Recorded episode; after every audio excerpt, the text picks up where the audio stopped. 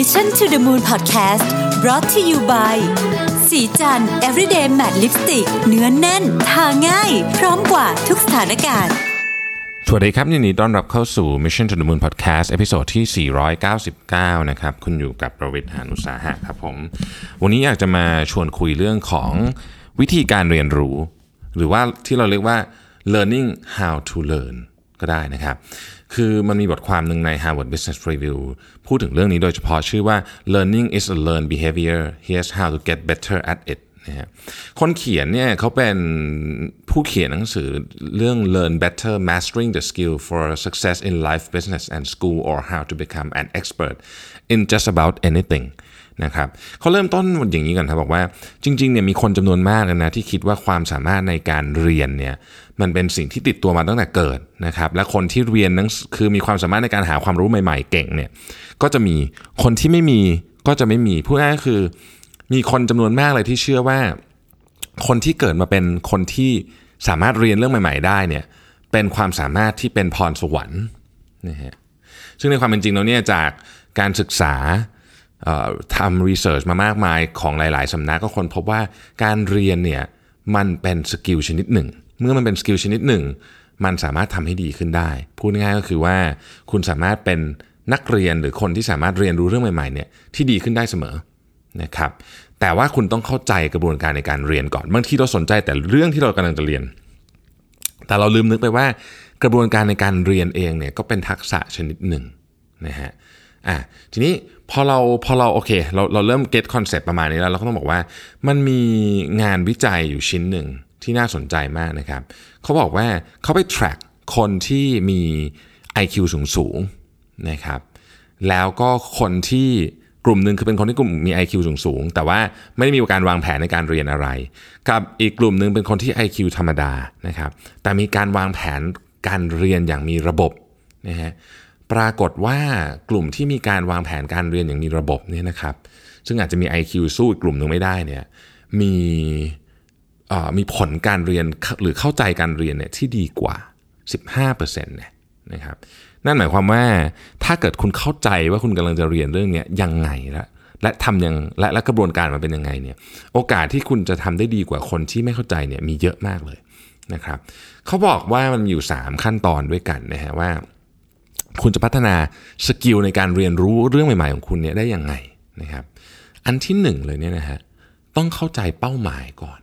อ่า นะครับคือให้ให้คิดอย่างนี้แล้วกันว่าเวลาเรียนรู้เรื่องอะไรใหม่ๆเนี่ยมันเหมือนการทำ project management ชนิดหนึ่งนะครับการทำ project management เนี่ยสำคัญสุดเลยคือคุณต้องมี objective ที่ชัดเจนมากๆ ดังนั้นเนี่ยก่อนจะเริ่มเรียนอะไรเนี่ยนะครับต้องถามตัวเองกันว่า ฉันจะเรียนเรื่องนี้ไปเพื่ออะไรนะฮะจะเรียนไปเพื่ออะไรนะครับ skill อันเนี้ยที่กำลังจะเรียนเนี่ยจะเรียนเพื่ออะไร เพราะถ้าเกิดว่ามันไม่ชัดเจน นะฮะถ้าเรามี objective ไม่ชัดเจนเนี่ยระหว่างทางเนี่ยมันจะมีคำถามประเภทนี้เกิดขึ้นมาในหัวเสมอ เช่น เอ๊ะ ฉันเก่งเรื่องนี้พอหรือเปล่านะครับ ฉันจะล้มเหลวไหมเอ่อหรือว่าฉันจะไปเรียนอย่างอื่นดีนะครับ มีอาจารย์ที่สอนด้านจิตวิทยาชื่ออัลเบิร์ตบันดูราอยู่ที่สแตนฟอร์ดเนี่ยนะครับ บอกว่าถ้าเกิดว่าเราไม่มี objective ในการเรียนที่ชัดเจนเนี่ยนะฮะไม่มีเป้าหมายที่ชัดเจน ไม่มีจุดประสงค์ในการเรียนที่ชัดเจนเนี่ย negative negative self talk แบบเมื่อกี้ที่บอกว่าเออฉันดีพอหรือเปล่า ฉันจะเรียนเป็นทำอะไรเนี่ย มันจะเข้ามาเร็วมาก พอเรามันเข้ามาปุ๊บเนี่ยเราจะเราจะไปต่อไม่ได้นะครับ ซึ่งเขาก็ทำรีเสิร์ชในเรื่องนี้แล้วเขาบอกว่า คนที่มีเป้าหมายที่ชัดเจนสุด ๆ ไปเลยนะฮะว่าจะเรียนไปเพื่ออะไรเนี่ยนะครับ มีโอกาสที่จะเรียนในเรื่องนั้นสำเร็จเนี่ยมากกว่าคนที่ไม่มีเนี่ยเยอะมาก ชนิดที่เรียกว่าเป้าหมายเนี่ย ป้าหมายที่ชัดเจนเนี่ยนะครับเป็นหนึ่งในปัจจัยที่สำคัญที่สุด ในการเรียนรู้เรื่องใหม่ ๆ อาจจะไม่น้อยกว่าความตั้งใจเรียนเลยด้วยซ้ำคือต่อให้คุณตั้งใจมีตั้งใจเรียน แต่คุณไม่มีเป้าหมายที่ชัดเจนเนี่ยบางทีคุณก็ทำไม่สำเร็จนะครับดังนั้นเป้าหมายนะฮะต้องชัดเรียนไปทำไม จะเรียนยังไงอะไรคือตัววัดผลบางอย่างมันไม่ได้วัดผลด้วยการสอบซะทีเดียวนะฮะเป้าหมายชัดมีมี why ที่ชัดเจนว่างั้นเถอะนะครับแล้วก็จะมันจะทำให้เกิดขึ้นได้นะฮะ อันที่สองคือ think about thinking นะครับหรือที่ภาษาอังกฤษเรียกว่า meta cognition meta cognition นะครับ meta cognition เนี่ยหากแปลเป็นภาษาไทยไป Google ดูก็จะพบคำแปลประมาณนี้บอกว่า ความสามารถของบุคคลที่มีต่อกระบวนการความคิดของตนเอง รู้ว่าอะไรที่เหมาะสมกับตัวเองในการเรียนรู้ ตลอดจนความสามารถเลือกวิธีในการเรียนรู้รูปแบบควบคุมประเมินผลการเรียนรู้ได้นะฮะ meta cognition เนี่ย ก็คือการ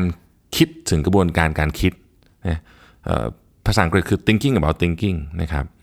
คือมันคือกระบวนการที่เราเนี่ยพยายามจะทำความเข้าใจกับความคิดของเราเองนะครับแล้วก็พยายามที่จะค้นหาด้วยว่าจริงๆแล้วนี่สิ่งที่เราเข้าใจอยู่ตอนนี้เนี่ยมันเป็นเป็นในทิศทางที่ถูกต้องและสอดคล้องกับ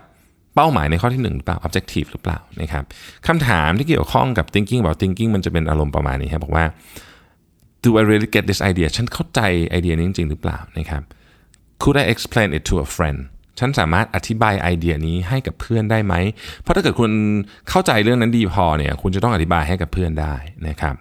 What are my goals นะจุดเป้าหมายหลักๆของฉันคืออะไรนะครับ Do I need more background knowledge ฉันต้องการความรู้ที่เป็นพื้นฐานมากกว่านี้หรือเปล่า Do I need more practice ฉันต้องฝึกซ้อมมากกว่านี้หรือเปล่าคำถามพวกนี้เนี่ย มันเป็นลักษณะที่พูดง่ายคือมันเป็นมันเป็นคำคำถามที่ถามกับตัวเองว่า เราเข้าใจวิธีคิดของตัวเองดีพอหรือยังนะครับ คนที่เป็นผู้เชี่ยวชาญทางด้านนี้เนี่ยเขาจะเขาจะเขาจะมีคำถามแบบนี้อยู่ในหัวตลอดอยู่แล้ว แต่เเราเองที่เราอาจจะไม่ได้เป็นผู้เชี่ยวชาญในเรื่องของของคืออย่างเช่นนักวิทยาศาสตร์เนี่ยเขาจะ thinking about thinking ตลอดเวลาอยู่แล้วนะฮะแต่ถ้าเกิดเราไม่ใช่เนี่ยเราก็สามารถใช้กระบวนการอันนี้ได้ เพื่อที่จะเข้าใจเรื่องที่เราเรียนรู้เนี่ยได้มากขึ้นนะครับ คือประเด็นอย่างนี้ฮะคือเวลาเราหลายครั้งที่เราเรียนเรื่องใหม่ๆ ไม่สำเร็จเนี่ยเพราะเราเราลืมถามคำถามพวกนี้ไปว่า สิ่งที่เรากำลังคิดอยู่เนี่ยมันมันไปในแนวทางที่ถูกต้องหรือยังนะครับ เราคิดในเรื่องที่สมควรจะต้องคิดหรือยังหรือเราลืมอะไรไปบ้างหรือเปล่า นะครับในกระบวนการเรียนเนี่ยนะฮะแล้วผมยังไม่ได้พูดถึงตัวเนื้อหานะอันนี้พูดถึงกระบวนการเฉยๆนะครับอันนั้นคือ 2 ข้อนะครับข้อสุดท้ายคือ reflect on your learning นะฮะอันเนี้ยเราพูดกันตลอดในประเด็นนี้ว่า เวลาเราเรียนเนี่ยเราเหมือนเอาของเข้ามาใส่ใส่ใส่เข้ามาในตัวเรา แต่ว่ามันจะทำงานได้ก็ต่อเมื่อมันต้องถูกตกผลึกซะก่อนนะครับมันจะมีเหตุการณ์จำนวนมากเลยนะที่เราแบบพอคุยคุยงานเสร็จอะไรเงี้ยตอนนั้นอะ ตอนคุยเสร็จเราคิดอะไรไม่ออกเลยนะฮะแต่ว่าคืนนั้นกลับบ้านไปปุ๊บ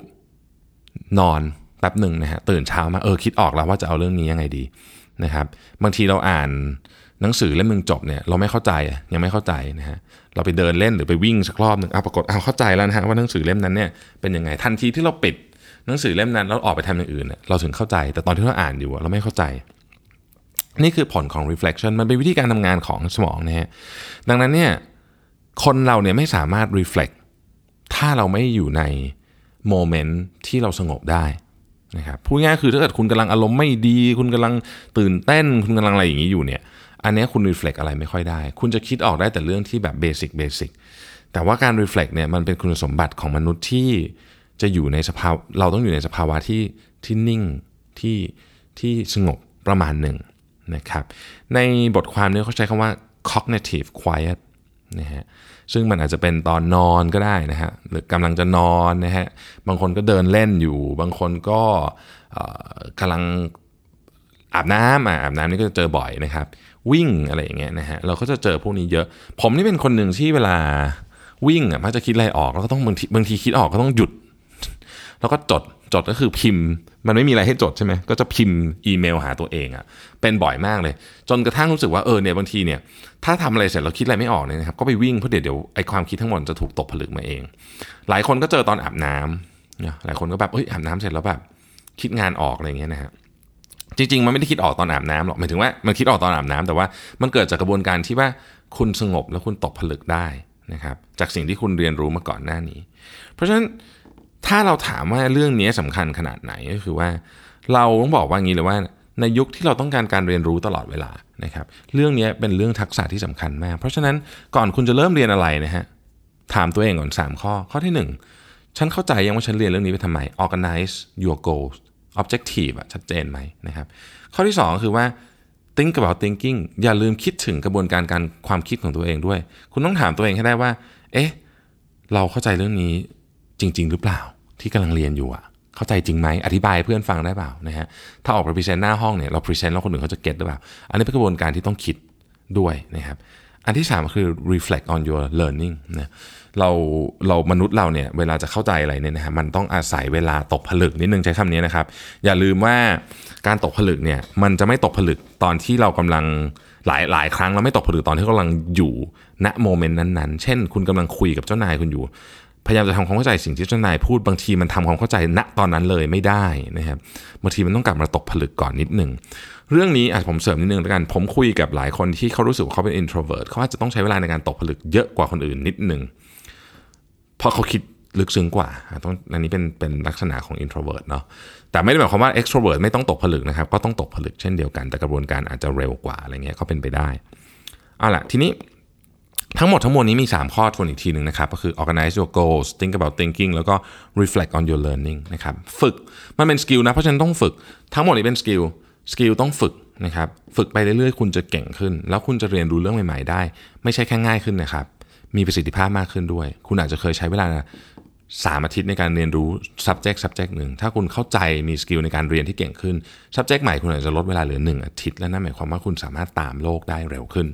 ขอบคุณที่ติดตาม Mission to the Moon นะครับ แล้วเราพบกันใหม่ในวันพรุ่งนี้สวัสดีครับสัสิเพราะความสดใสมีได้ทุกวัน